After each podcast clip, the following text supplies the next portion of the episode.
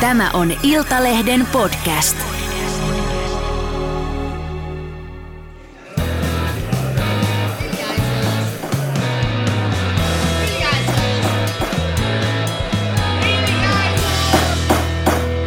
Politiikan puskaradio.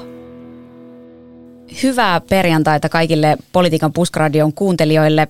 Tänään meillä on studiossa hieman poikkeuksellinen kokoonpano, koska yli puolet toimituksestamme on kehdanneet jäädä talvilomalle ja myös tavallisesti tätä ohjelmaa vetävä Marko Oskari on kenties jossain jäisissä pulkkamäissä liukastelemassa.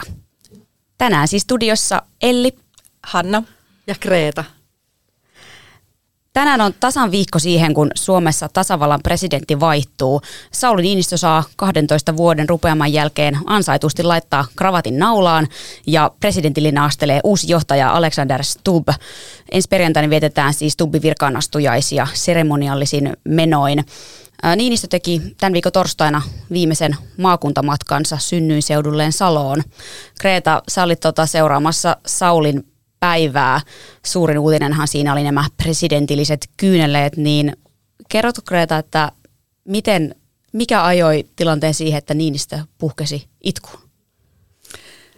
Niin siis se voi tietysti vain Niinistö tietää, että mikä, mikä hänestä oli niin tunteellista ja nostalgista, että, että tuota, hän, hän puhkesi kyyneliin, mutta itse, itse tulkitsin sen niin, että, että kun Niinistö tuli sinne Salon torille, niin hän ajatteli, että kyseessä on tämmöinen pienimuotoinen kahvittelu ja sinne tulee salolaisia jonkun verran, mutta se oli satapäin ihmisiä. Ihmiset olivat tulleet kauempaa ja, ja he, he, he taputtelivat, kiittivät Niinistöä, kehuivat hänen johtajuuttaan ja halusivat muistella menneitä. Ja mä juttelin siellä Salon kaupungintalon kaffepöydässä tämmöisten herrasmiesten kanssa ja he olivat tällainen varsinaissuomalaisten vaatimattomia eivät halunneet sitten kuviin, mutta kertoivat hauskoja tarinoita. Muun muassa yksi kaveri oli ostanut Sauli Niinistöltä kossupullon. Ja mä olin heti, että mitä, mitä ihmettä. Ja no sitten, sitten tämä kertoi, että joo, että Niinistö on ollut joskus kesätöissä Alkossa ja ja sieltä oli tämä kossupullo Mä luulen, että oli takakontti juttu. joo, joo, niin mäkin toivoin, mutta niin. ai että kun oli tylsäksi tyls, tylsyi tämäkin juttu. En mä, en mä tiennyt, että Niinistö ollut alkossa töissä. En mäkään. En mäkään. Tota, se oli kyllä yksi lämminhenkisin tilaisuus, missä olen ikinä ollut ja vaikka olen paljon kaikkia vaalitilaisuuksia kiertänyt ja erilaisia toritapahtumia, mutta tässä oli niin kuin lämpöä, haikeutta, kiitoksia ja jotenkin semmoista rakkautta, että moni ihminen, jonka kanssa juttelin, niin hekin olivat aivan liikuttuneita ja kyynelsilmissä kiittivät Niinistöä. Niin ehkä tämmöinen tunnelataus, mikä siinä väkijoukosta tuli, kun Niinistö kuitenkin siellä oli varmaan reilut puoli tuntia ihmisten, ihmisten keskuudessa, niin sitten kun hän tuli siihen median eteen, niin hän jotenkin putosi putosi ikään kuin, niin kuin tavallaan siitä, siitä asiallisuudesta, missä me olemme normaalisti tottuneet hänet näkemään. Ja, ja toinen seikka oli sitten se, mitä mietin, että hänen elämänsä työnsä tuli päätökseen. Se alkoi, hänen työelämänsä alkoi Salossa ensiksi asianajajana ja nimismiehenä siellä Salon lähikunnissa ja sitten kuntapolitiikan kautta eduskuntaa ja ministeri, moneksi ministeriksi ja sitten presidentiksi, niin, niin se, se ikään kuin se elämäntyö päättyi ja siellä oli sitä, sitä niin kuin tunnelmaa oli niin paljon ilmassa, että varmaan sekin haikeus sai Niinistön kyyneliin. Että, että kyllä, ja se tilanne oli tosi hankala siinä, kun, kun tasavallan presidentti ikään kuin päästää tunteensa Näinpä. vallalle, niin siinä on vähän median edustajanakin, että miten tästä nyt jatketaan. Niin mä katsoin sitä täältä suorana lähetyksenä, siellä siis näytti todellakin valtavasti ihmisiä, siellä aika niinku kamera heilu sun muuta, koska eihän tätä niinku juuri ja juuri niinku sen väenpaljouden keskellä mahdutte niinku tiiviiseen tiiviiseen ympyrään edustajat niistä ympärille, niin, niin kävikö siinä jotenkin niin, että että Niinistö ei niin saanut sanottua jotain, niin sitten mä näin sut siinä vieressä ja sä jotenkin vähän niin kuin kans siihen jotain kommentoit, tai oliko se vaikutti aika niin kuin myös niin kuin intiimiltä se tilanne? Joo, mä olin siinä metrin päässä Niinistöstä ja, ja tota, hän sitten sai sanottua muutaman sanan, sanan siinä aluksi ja sitten, sitten tämän nostal, nostalgiakohdan jälkeen niin hän, niin kuin, hän alkoi alko itkeä sitten tai liikuttui siinä ja sitten siinä oli jonkunnäköinen tauko ja sitten presidentin media avustaja, niin sanoi, että nyt media voisi aloittaa kysymykselle. Ja mä itsekin siinä änkyttelin aluksi, kun niin kuin mietin, että... Liikutuiko se? Olin liikuttunut itsekin ja, ja niin kuin sillä tavalla se oli todella koskettava hetki. Ja sitten, sitten yritin jotenkin lohduttaa presidenttiä, että on ihan, ihan ok, niin kuin, että, että tämmöinen ihmisten rakkaus ja, ja kiitos ja kunnioitus, niin että on ihan ok, että se niin kuin ymmärrettävää, että se liikuttaa. Ja, ja jotenkin, jotenkin siinä niin kuin, se, oli, se oli hyvin erikoinen tilanne, mutta kauhean, kauhean kaunis samanaikaisesti. No nyt mä esitän myös sitten kyynisen kysymyksen, koska me, me emme ole pelkkiä niin kuin romantikkoja tässä politiikan seuraajana, niin tota, ää, mulle heräsi toki myös tämmöinen ajatus, että olisiko tämä jotenkin suunniteltu juttu, niin mit, mitä Hanna ajattelet tai mitä ajatuksia sulle heräsi, kun näitä No en ollut itse paikalla, mutta ainakin mikä videolta välittyi se tunnelma, niin vaikutti aika spontaanilta. Että Kreta varmaan tietää, kun hän oli paremmin niin kuin paikan päällä sillä itse, mutta että ei ainakaan itselle tullut sellaista vaikutelmaa, että tämä olisi jotenkin suunniteltu tai aika vaikea tuollaista kyyneleitä varmaan olisi feikata tuommoisessa tilanteessa, että vaikutti, että ihan aidosti hän liikuttui. Joo, ja, ja tota, vaikka siis tasavallan presidentti on, on niin kuin hyvin mediatietoinen ja hieman populistinenkin ollut tässä vuosien varrella, niin tämä oli kyllä, tämä oli kyllä ihan aitoa tunnetta, aitoa tunnetta ja eikä varmasti laskelmoitua ja, ja se oli jotenkin, se oli vähän koskettavaa. Sitten mä muistan, mä katsoin sitä sun suoraa lähetystä, niin eikö siellä joku myös ollut Niinistön kanssa käynyt samaa koulua ja, ja kertoo, mitä sanoo, että konankoukkuja? Konnankoukkuja jo oli tehnyt ja Niinistö, Niinistö oli tällainen veli, velikulta, eikä kuulemma kovin innostunut koulunkäynnistä, mutta että urheilussa oli, oli kova ja oli kuulemma nopea, siis tosi nopea kaveri. Okei, onkohan se ollut semmoinen opettajille hemmetin ärsyttävää nenäkäs pikkupoika? no sitten toinen toinen tota, asia, tai kyllä sieltä useampikin asia nousi julkisuuteen, mutta yksi, yksi näkökulma oli tämä, tota, että Niinistöltä äh, joku median edustaja kysyi Aaropojasta, että että tota, kysyi, että tuleeko tämä Niinistön perhe ja vähän julkisuudessa esiintynyt kuusivuotias Aaro olemaan enemmän esillä, kun Niinistö ei ole enää presidentti. Ja Niinistö siihen sitten vastasi, että, että siihen pyritään, että hän saa elää normaalia elämää. Se ei tarkoita verhojen takana elämistä, mutta ei myöskään mitään julkisuudessa patsastelua niin tota, Aaro on tosiaan pidetty pois julkisuudesta, mutta sitten nyt presidentinvaaleissa toisella kierroksella äänestyspäivänä vaaliuurnille Niinistö ja Hauki, Hauki jo ottikin hänet mukaan, niin ja silloin hänestä kuvia sitten tota mediaan saatiin niin kuin hyvin hyvin pitkästä aikaa, niin mitä te ajattelette tästä, että et, et millainen, millaiset mahdollisuudet Aarolla on elää tavallista elämää, Hanna?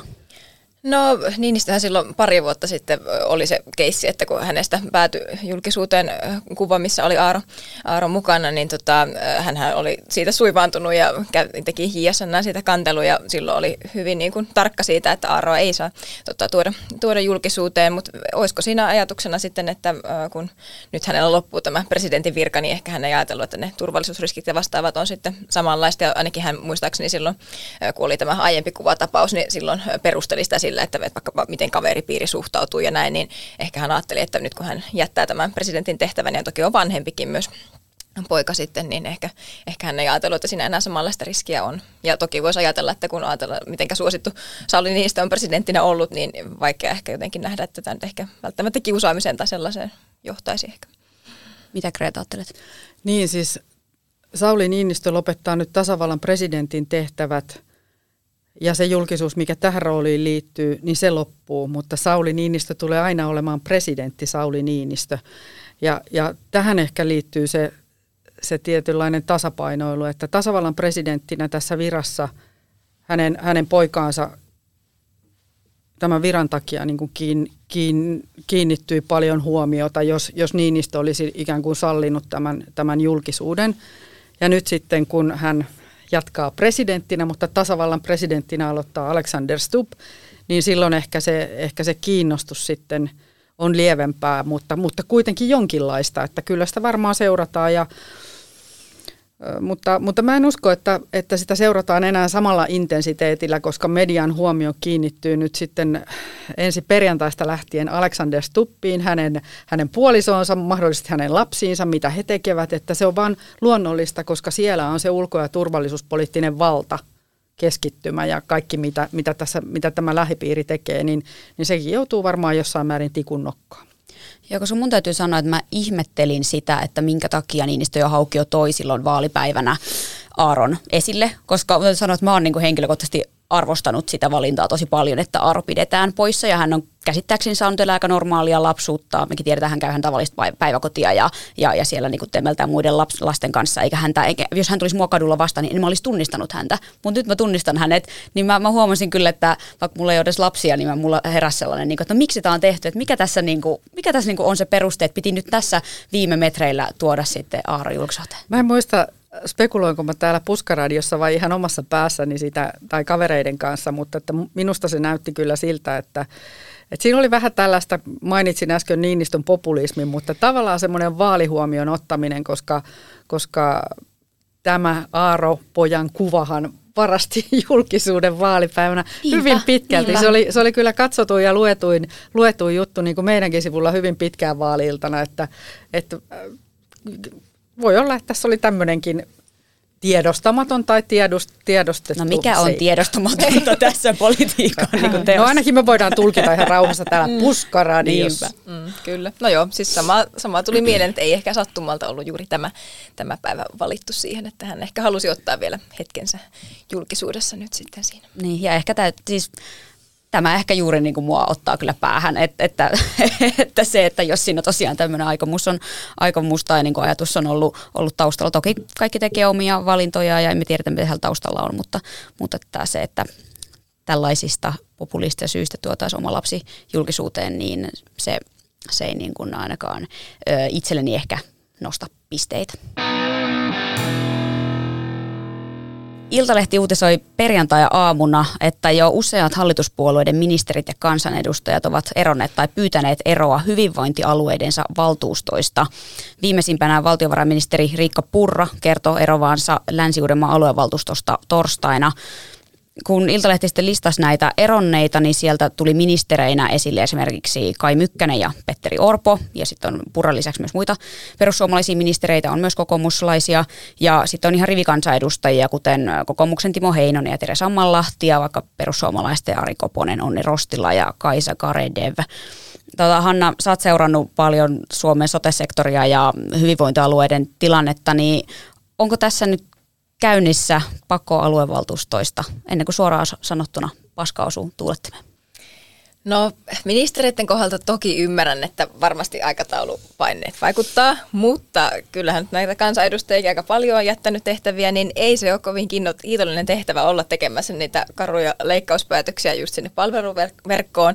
Jos me etsitään sitä, että kuitenkin kansanedustajienkin täytyy saada sitten oma kannatuksensa sieltä juuri paikallisilta ihmisiltä, niin nämä on kuitenkin niitä päätöksiä, jotka näkyy sillä tavallista ihmisten arjessa tänä, tästä vuodesta alkaen aika voimakkaastikin, että jos osalta alueelta on lähdössä vaikka puolet terveysasemista ja muuta, niin ja sitten he joutuu olemaan tekemään näitä päätöksiä, niin se, se kyllä varmasti vaikuttaa monella vaikka kupissa, että jos on miettinyt jo aiemminkin näitä aikataulupaineita, niin tämä on varmaan viimeinen niitti, että jolloin ehkä on helppo tehdä se päätös, että kiitos nyt riittää.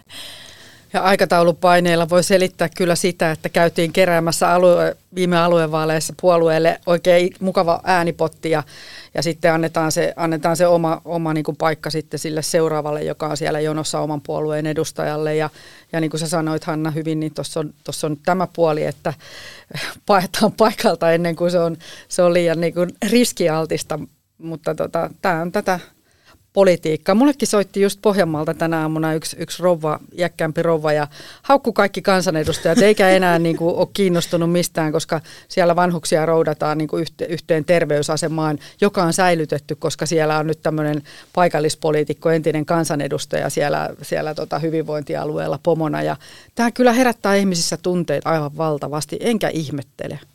Joo, ja siis aluevaalit oli, muistako oikein, vuonna 2021? 22. 22, tai 22 aloitti silloin no niin, uudet valtuustot. Joo, mm. jo silloin ja ensimmäisen kerran, kun nämä mm. hyvinvointialueet perustettiin, ja tätä kautta pitäisi kuitenkin näillä valtuutetuilla olla vuoteen 2025 asti, niin, niin näin niin kuin varhaisessa vaiheessa, niin e, eikö tämä just niin kuin Greta toit ilmi, että siellä on purrat ja muut kyllä kerännyt ääni, äänipotit äänipotit alueeltaan, eikö tämä ole E, e, e, eikö tässä ole niinku, todellakin se, että, että petetään niinku äänestäjät sillä, no, että tässä on vähän tämmöinen Sanna, Marin, Sanna Marin efekti, että, että tota Pirkanmaalta yli 30 000 ääntä ja sitten, sitten lähdetään pois saman tien eduskunnasta. Että, että poliitikothan voi tehdä niin, mutta toivottavasti äänestäjät muistaa, miten, miten on toimittu. Ja sitten olihan tässä osahan näistä, ketkä lähti sitten pois valtuustosta jo heti sen jälkeen, kun heidät, he tuli valituksi kansanedustajiksi. Osa oli maininnut jo sen vaikka Teresa Mallahti, että jos hän tulee valituksi eduskuntaan, niin hän sitten jättää niin kuin paikkansa tuolla aluevaltuustossa. Mutta tota,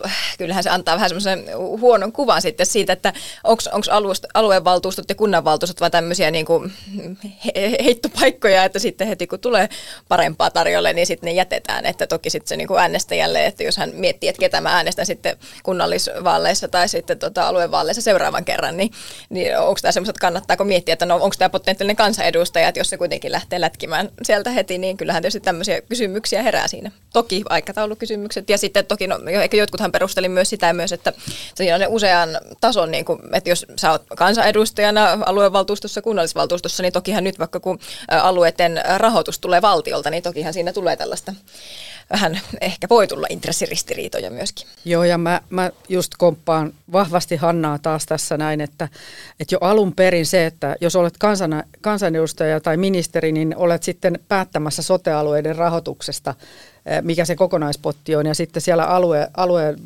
tasolla sitten päätät palveluista ja sitten, sitten vielä kunnanvaltuustossa, niin tämmöinen kolmen tason päättäjä, päättäjyys, niin se on mun mielestä ihan hanurista, että ei sellaista pitäisi ollakaan. Niin kuin alun perinkään Alun perinkään ja sen mm. takia niin kuin tämä, että jos tietää nyt, että Orpot sun muut, muut tie, tiesi varmaan, että, että ehkä ministeripaikka tuolla odottaa ja muuta, niin, niin on se nyt ollut ryhdikästä, ryhdikästä niin kuin olla, olla pois täältä näin, mutta, tota, mutta tota, valtaa halutaan omalle puolueelle ja sitä kerätään ja se on sitten se toinen puoli tässä kolikossa nyt aloin myös miettiä sitä, että en tiedä pitäisikö alkaa katsoa, että mitä myös sen jälkeen, kun vaikka ministeriksi ovat nousseet viime kesänä, esimerkiksi Orpo ja Purra, niin miten he ovat tähänkään mennessä tehneet sitten vaikka viime syksyn tämän alkuvuoden ajan siellä aluevaltuustossa, että onko ollut aikaa oikeasti panostaa muka siihen työhön, hyvin vaikea uskoa. Niin, no onhan se toki sitten harmillista siitä mielessä, että he vie sitten paikkoja sieltä sellaisilta henkilöiltä, jotka oikeasti haluaisi panostaa siihen aluevaltuustossa työskentelyyn, koska no tiedetään vaikka pääministeri tai valtiovarainministeri aikataulut, niin ei he varmaan ihan hirveästi kerkeä niin perehtymään ja olemaan siellä läsnä. Ei.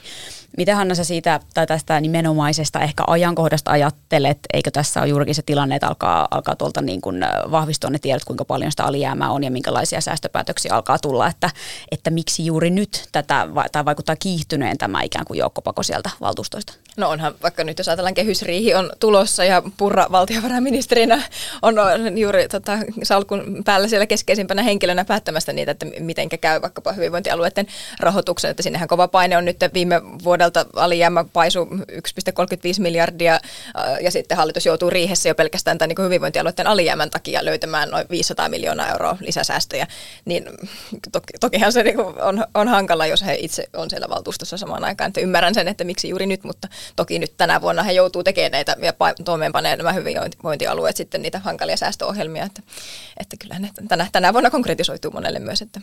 Ja mitä ne, mä tiedän, että säkin niitä jo käynyt läpi, että mitä ne konkreettiset säästösuunnitelmat on, niin sanotko vaikka jotain muuta, että, että, että eikö ne kohdistu vanhusten huoltoon ja kaikkeen, niin kuin mikä tulee olemaan hyvin hankalaa ja varmasti saa niin kuin äänestäjät parikaadelle, että minkälaisia sieltä on No siis keskeisin on just se palveluverkko, että, että monet alueet lisää just vaikkapa niin kuin etäpalveluita ja sitten liikkuvia palveluita. Ja sitten, Eli jotain autoja, No juu, että käy, no siis, ja sitten kun se on hauska, että kun, tai hauska, ei todellakaan hauska niin kuin kansalaisten näkökulmasta, että kun sanotaan, että ei nämä palvelut heikkene, että, että nämä vaan palvelut muuttavat muotoaan, niin kyllähän jos sä mietit, että sellaisen kuin vanha mummo, joka on saanut sitten lähiterveysasemalta sen palvelun, ja sitten sanotaan, että no jatkossa saat sen tämän digipalvelun, ja sitten tota, siellä käy vaikka niin kuin kerran viikossa tai kaksi kertaa viikossa joku liikkuva palvelu, niin totta kai se on heikennys.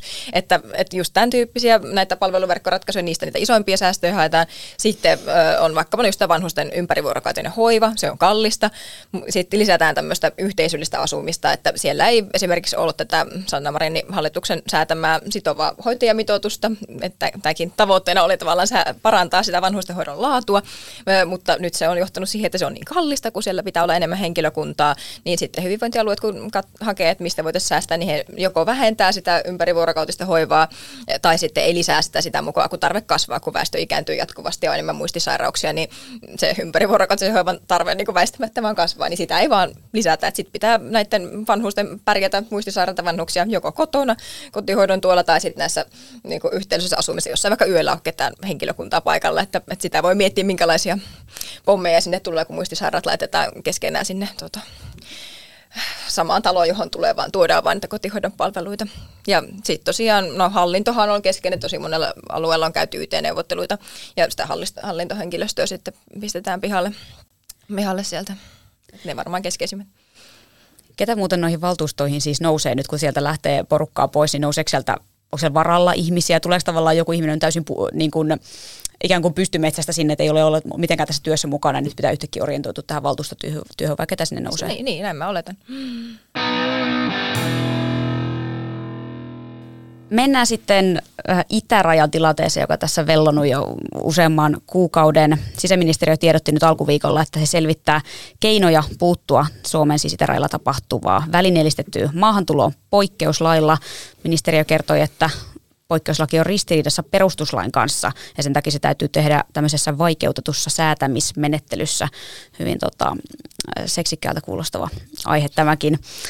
Ministeriön mukaan tämä hanke asiasta käynnistyi siis maanantaina, mutta sen esityksen pitäisi olla eduskunnalle annettavissa jo maaliskuussa.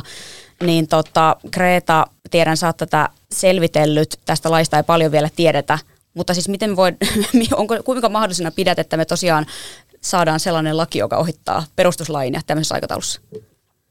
Niin, se voi, sinne voi tulla perustuslakiin tämmöinen määräaikainen poikkeus tämmöiseen kohtaan, kun mikä on perustuslaissa tulvattu, eli ehdottoman palautuksen kielto.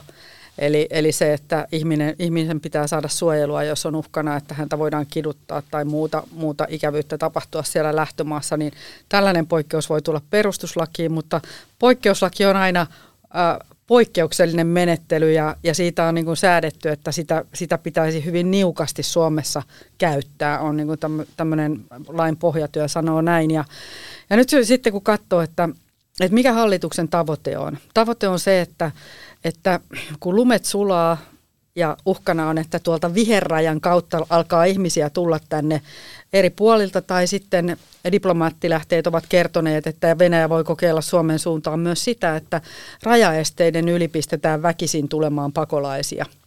Eli tällaisia ilkeyksiä on luvassa tai voi olla luvassa ja sisäministerin mukaan siellä on satoja, ehkä tuhansia odottamassa jo tuolla rajan takana, että, että, että koska, koska heitä ruvetaan sitten ohjaamaan tänne Suomen puolelle, niin pakko olisi saada sellainen keino – että, että nämä ihmiset saataisiin ikään kuin ennen Suomen alueelle tulemista sanottua heille tai, tai käännytettyä heidät takaisin Venäjälle, että, että tänne ei ole tulemista.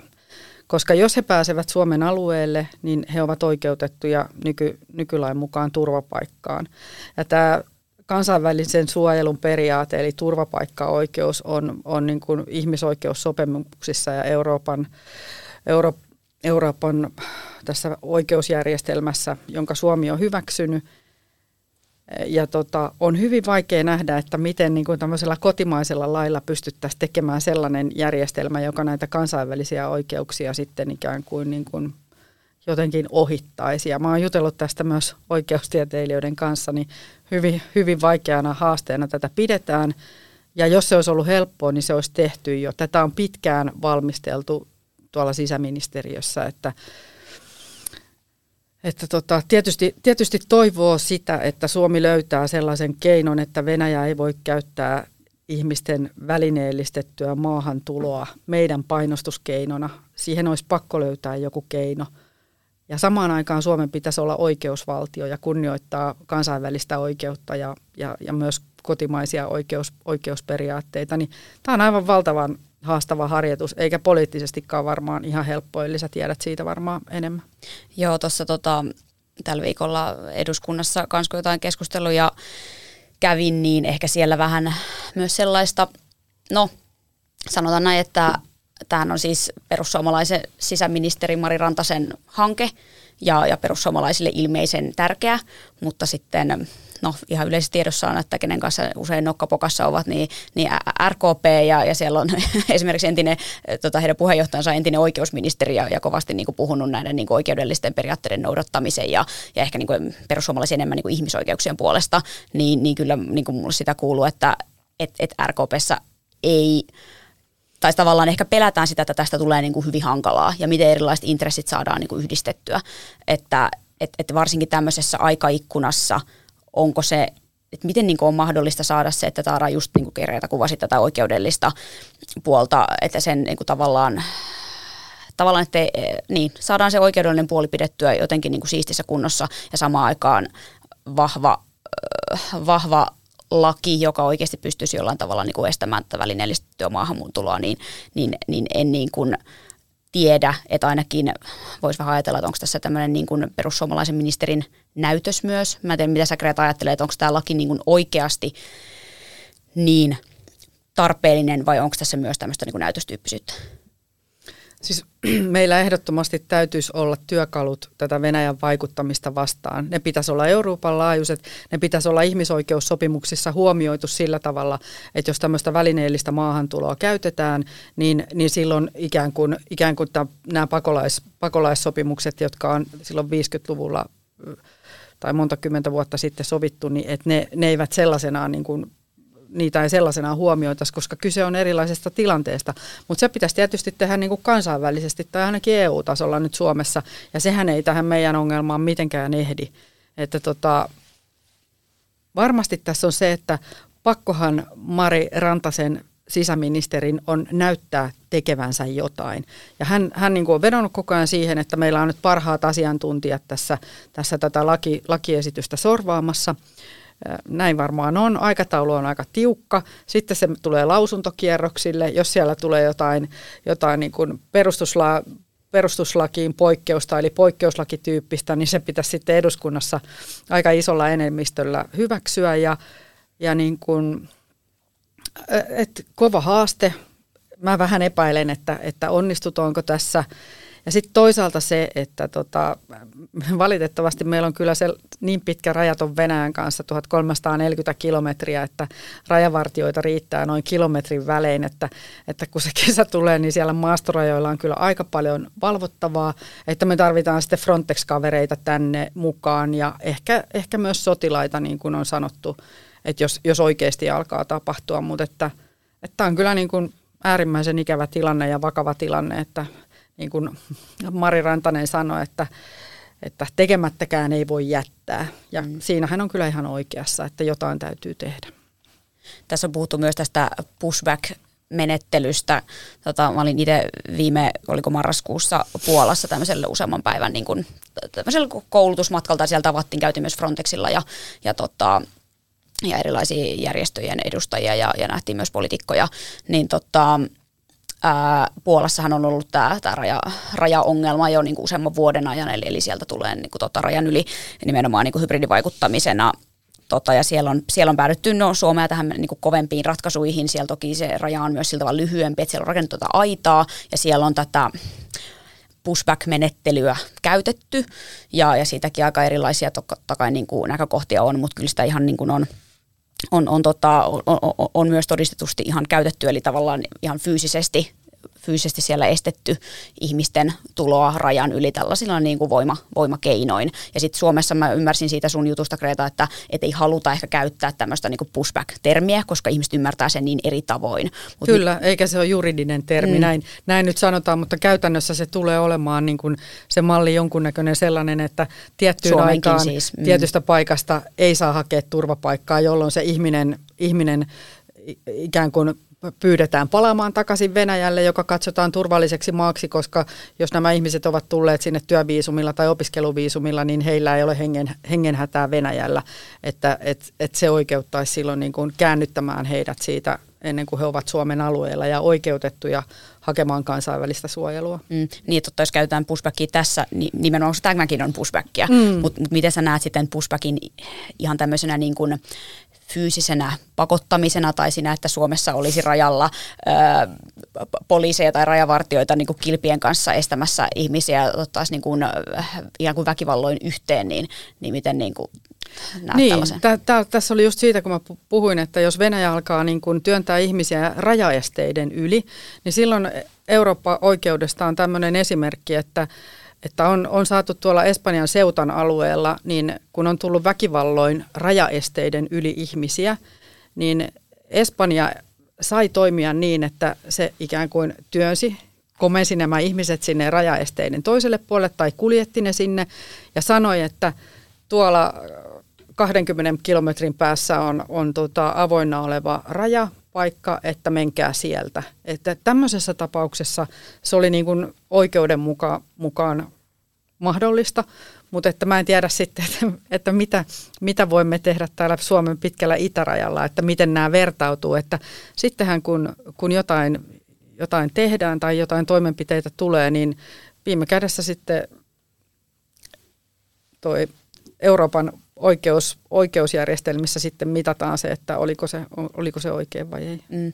Joo, ja tässä ei mitään hauskaahan tässä ei niin kuin sinänsä ole, mutta kyllä se vähän niin kuin ehkä, ehkä huvittaa, että jos tässä yritetään jotain niin kuin oikeasti sitä maastorajaa ruveta niin kuin vartioimaan sillä tavalla, että siellä niin kuin väkisin työnnetään ihmisiä takaisin, niin se ehkä onnistuu paikoissa jo, rajoilla, jotka on lyhyempiä, jossa oikeasti pystyy rakentamaan fyysisen raja-aidan ja ikään kuin tilkitsemään vaan sitten nämä niin kuin avoimeksi jääneet kohdat. Mutta eihän tällainen niin kuin Suomessa olisi mitenkään mahdollista ei, sellaisenaan. Siis ei, ei, meillä on niin paljon sitä vihreätä, vihreätä rajaa, että tota, kyllä, kyllä tuolta pääsee, jos mikseen tulee. Tässä vaan myös alkaa mietittää se, että hallituksellahan on myös kehysriihi tulossa, kuten Hannakin sanoit, että miten nämä, niin kuin jotenkin tuntuu, että tähän nyt pakkautuu aika paljon. Kehysriihi on siis huhtikuussa. Ja tässä pitäisi saada tämä rajalaki, sitten tässä pitäisi saada nämä sotesäästöt, eikö vaan Hanna jo kehysriiheen? Joo, tai siis no nythän vaikkapa Orpo eilen, eilen sanoi eduskunnassa siitä, että kun tällä viikolla A-studiossa oli toi osastopäällikkö Ville-Veikko Ahonen tota, valtiovarainministeriöstä, niin hän nosti esille sitä, että niin ei, julkinen talous ei kestä tällaista sotea. Ja tota, kun tosiaan ne kulut paisuu ja valtio joutuu ne rahoituksen löytämään jostain hyvinvointialueelle, niin hän nosti esille, että pitäisi tarkastella näitä tota, hyvinvointialueiden tehtäviä. Orpohan sanoi, kysyin siltä tota, Orpolta siitä eilen, niin hän oli sitä mieltä, että, että kyllä pitäisi käydä nämä niin normit ja tehtävät läpi, että, että tota, kun tämä rahoitustilanne on tämmöinen, että yksinkertaisesti nyt vuosien saatossa on vaan lisätty tota, näitä tehtäviä kunnille ja sitten niitä on peritynyt hyvinvointialueelle ja sitten edellinen hallitus kiristi vaikkapa hoitajamitoitusta ja tota, hoitotakuuta perusterveydenhuollon kiireettömässä tapauksessa ja muuta ja sitten jatkuvasti tiedetään, että meillä ei ole henkilöstöä ja tämä rahoitustilanne on tämmöinen, niin tämä varmasti nousee ainakin yhtenä asiana sitten riihessä myös esille, että, että lähdetäänkö me eh, nipistämään sitä meidän palvelulupausta, että enää ei saisi vastaavan tyyppisiä Plus palveluita. sitten ne kaikki miljardisopeutukset, niin. noin kolme miljardin muut sopeutukset, veronkorotukset ja leikkaukset, niin siinä on kyllä sitten riihessä puitavaa. Seuraavaksi otetaan vielä tähän loppuun äh, viikon vikkelät-osioon pari aihetta lyhyesti. Tuossa äsken jo mainittiinkin tästä hallituksen hyvin vaikeasta keväästä ja tulevasta kehysriihestä ja siihen liittyen tota, tänä, tällä viikolla uutisoitiin, että hallitus on päässyt sopuun suuruusluokasta, jolla tehdään lisäsäästöjä talouteen.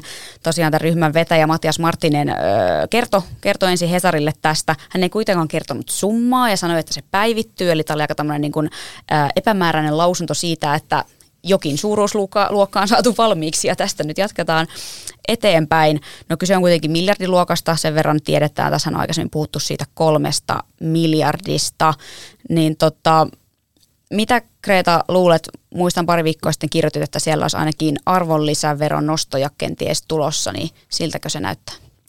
No se tilanne oli silloin, silloin arviossa, että, että sieltä, jos veronkorotuksia tulisi, niin sieltä, sieltä voisi tulla, se, siinä on isot massat ja, ja sitä on sitten nämä eri instanssit Suomelle, Suomelle suositelleet myös tämmöisenä sopeutuskeinona.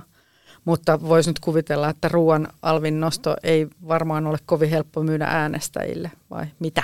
No ei, ei, ei, ei varmaan, ei varmaan ole mitä, tota, mitä nyt on käsittänyt. Riikka Purrahan tämän nosti, oliko joulukuussa esille Joo, talouselämässä lyhyesti. mun mielestä. Joo, ja tota, no sellaistakin spekulaatiota kuulin, tämä oli tietenkin naapuripuolueesta, eli ehkä siinä haluttiinkin vähän tämmöistä ikävää viestiä antaa, mutta sanotaan nyt kuitenkin, että että, siellä, että tämmöistäkin arviota, että saattaa käydä joskus niin kuin valtiovarainministeri pyörii päivät pitkät siellä VMn tota, neuvotteluhuoneessa ja kuulee karuja lukuja, niin siinä voi käydä niin, että alkaa ehkä ää, ikään kuin uskoa niitä ehdotuksia ja unohtaa sen poliittisen puolen tai unohtaa pitää eduskuntaryhmänsä mukana ja ikään kuin poliittisesti asiat aika, aika eri on niin kuin tavallaan, sanotaan näin, että jos VM virkamiehet saisi päättää, niin meidän talouspolitiikka varmaan näyttäisi aika niin kuin erilaiselta välillä, mutta tota, et voihan se olla, että et, et Riikka Purra, kun tämän sitten livautti julkisesti, että ruoan alvinkin nostoa suunniteltu, niin tota, tiedän, että perussuomalaisten ryhmässä tätä ei niin kuin kovin ehkä hyvällä katsottu, että, että kyllä siellä on niin kuin ryhmä on valmis hyvin niin kuin koviin säästötoimenpiteisiin ja täällähän on, niin kuin on, on valmiita kurmuttamaan AY-liikettä sun muuta, mutta tämmöinen niin ruoan hinnan nosto, niin siinä mennään niin kuin yli, että se on kyllä sellainen, mitä todennäköisesti ei ehkä hyväksyttäisi.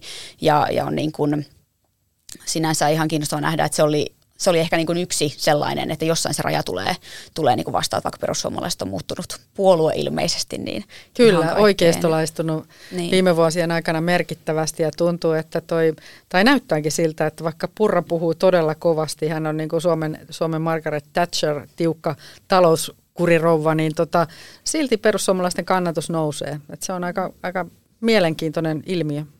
Joo, joo näin on. Mitä tosiaan tällä viikolla tuli Hesarin, Hesarin gallup, mitä Hanna, mitä, oliko siitä jotain, jotain aatteita?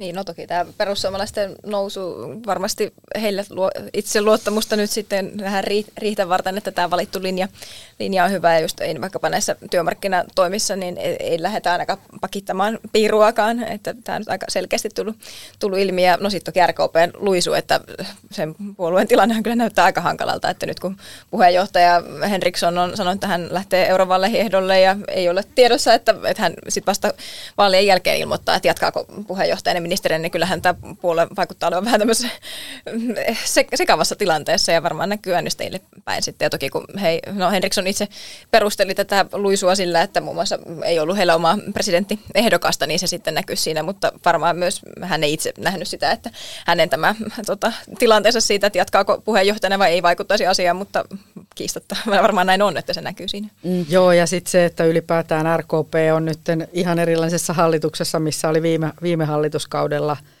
niin kyllä varmaan siellä moni äänestäjä ihmettelee, varsinkin tämmöinen sanotaanko liberaalimman siiven RKP-läinen, että mitä ihmettä teemme tässä hallituksessa. Ja siis ihmisoikeuksia ja liberaalipuolta korostavaa äänestäjää, niin voi olla, että sieltä on sen, sen kaltaisia liven. Mm, kyllä se Henrikssonkin, no just eduskunnassa kysyin tällä viikolla häneltä siitä, siitä Gallup-tuloksesta, niin hän sitä korosti, no, myönsi kyllä, että pitää ehkä kirkastaa sitä viestiä, että, että miksi me olemme tässä hallituksessa ja mitä me saimme aikaan, että ehkä se on jäänyt aika monelle epäselväksi, ja tästä loittekin loistavan aasin silloin, koska vaikka on ollut ehkä tämmöinen hieman... Ää, siis mun mielestä talviloma on kuitenkin näkynyt myös jossain määrin ehkä politiikassa. Mä en tiedä, onko sidosryhmiä aika paljon lomalla tai on ollut sellainen niin kuin, tietyllä tavalla pikkusen rauhallisempi viikko, mutta tota, olin tällä viikolla siis RKPn juusto- ja viini-illassa. Joka Usto keksi. Mikä?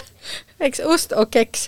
Kyllä, mm. joo, mutta tämä oli aivan kyllä suomeksi tämä nimi, mutta tosiaan oli, että voiko ehkä niinku, joskus stereotypiat pitävät niinku kutinsa, että, että tota, en, en, esimerkiksi Vasemmistoliiton takoillassa on ollut, että kyllähän nämä, niinku, ryhmien tota, illat kyllä niin, niin jotain myös ehkä viestitään. Tai en voisi kuvitella, että vasemmistoliitto esimerkiksi pitäisi viiniä juustoiltaa. Joo, mutta siis eikö perussuomalaiset pitänyt rapu, rapuillalliset? No kyllä, kuule. Tai rapujuhlat. Joo, pikkujouluna. Ja kun nämä alkoi tota, tällä viikolla ne oli, kun yhtenä iltana olin siellä Vinjajuusto illassa, niin siellä siis eduskuntaryhmän puheenjohtaja aloitti tällä aloituspuheenvuorollaan toimittajille niin sanomalla, että kuulkaa, meillä on teille isoja uutisia. Ja se uutinen oli se, että olemme päättäneet pitää pikkujoulut, koska siis perinteisesti onko se marras vai joulukuussa, kun eduskunnassa on mm. pikkujoulut ja kaikki eduskuntaryhmät ne pitää. No RKP ei ole pitänyt ja he ovat ajatelleet, että kun he eivät pysty kuitenkaan kilpailemaan suurten puolueiden resurssien ja bändien ja hodarikojujen ja muiden kanssa, mutta heitä oli ilmeisesti ottanut niin paljon päähän, että että RKP oli pitänyt, äh, eikö siis Persut oli pitänyt nämä rapujuhlat, mm. jossa Anna Henrikssonkin huomattu, että ei ollut rapuja mm. tämä. että siellä selkeästi oltiin niin kuin... Oli äh, rapukeksejä. Oliko rapukeksiä? No, Okei, okay, no mä en ollut siellä. Keksiä. niin selkeästi nyt tota, oli se, se siellä tota, sen verran ää, äh, ärsyttänyt, että oli päätetty, että pidetään, pidetään omat pikkujoulut seuraavalla Vähän, vähän tuommoisella niin kuin tai en mä tiedä minkälaisia viinejä siellä oli tarjolla, mutta rapujuhliin verrattuna niin juusto ja keksi on vähän vaatimattomampi. Niin, se oli aika tämmöinen niin kuin, joo, pienimuotoinen. Mun täytyy sanoa, että, että yksi kollega kysyi multa, että oliko kalliita juustoja, niin mulla ei ole mitään, en, en mä tiedä, kääreitä ei ollut tallella, enkä viineistäkään osaisi sanoa, koska mä en tiedä viineistä mitään, joten siis punaista ja valkoista, valkoista tota, siellä oli. Mutta juurikin tämä, mitä, mitä tota, mitä Hanna mainitsit, että, että, että, että siellä on niin pikkusen ehkä puolue, siellä on se kannatus alhogallupeissa ja sitten tämä vähän sekava tilanne tota, tota siellä niin puolueen johdossa, niin, niin kyllä tämä siellä niin kovasti vaikuttaa puhuttavan. Ja, ja tota, kyllä niin semmoistakin arviota, niin kuin on ylipäätäänkin RKPstä on kuulunut jo, jo pidempään, että Anna-Maja Henriksson on asettanut tämän siis, että hän on eurovaaleissa ehdolla kesäkuussa, mutta jos ää, vasta sen sitten jälkeen että jos hänet valitaan, niin hän sitten luopuu puheenjohtajuudestaan. Ja tässä on niin tämmöinen kuvio. Ja sitten koska RKPn puoluekokous on viikkoa eurovaalien jälkeen, niin hän ei kuitenkaan silloin vielä, koska se olisi liian lyhyt aika uudelle puheenjohtajavaalille. Eli heillä on toinen puoluekokous syksyllä.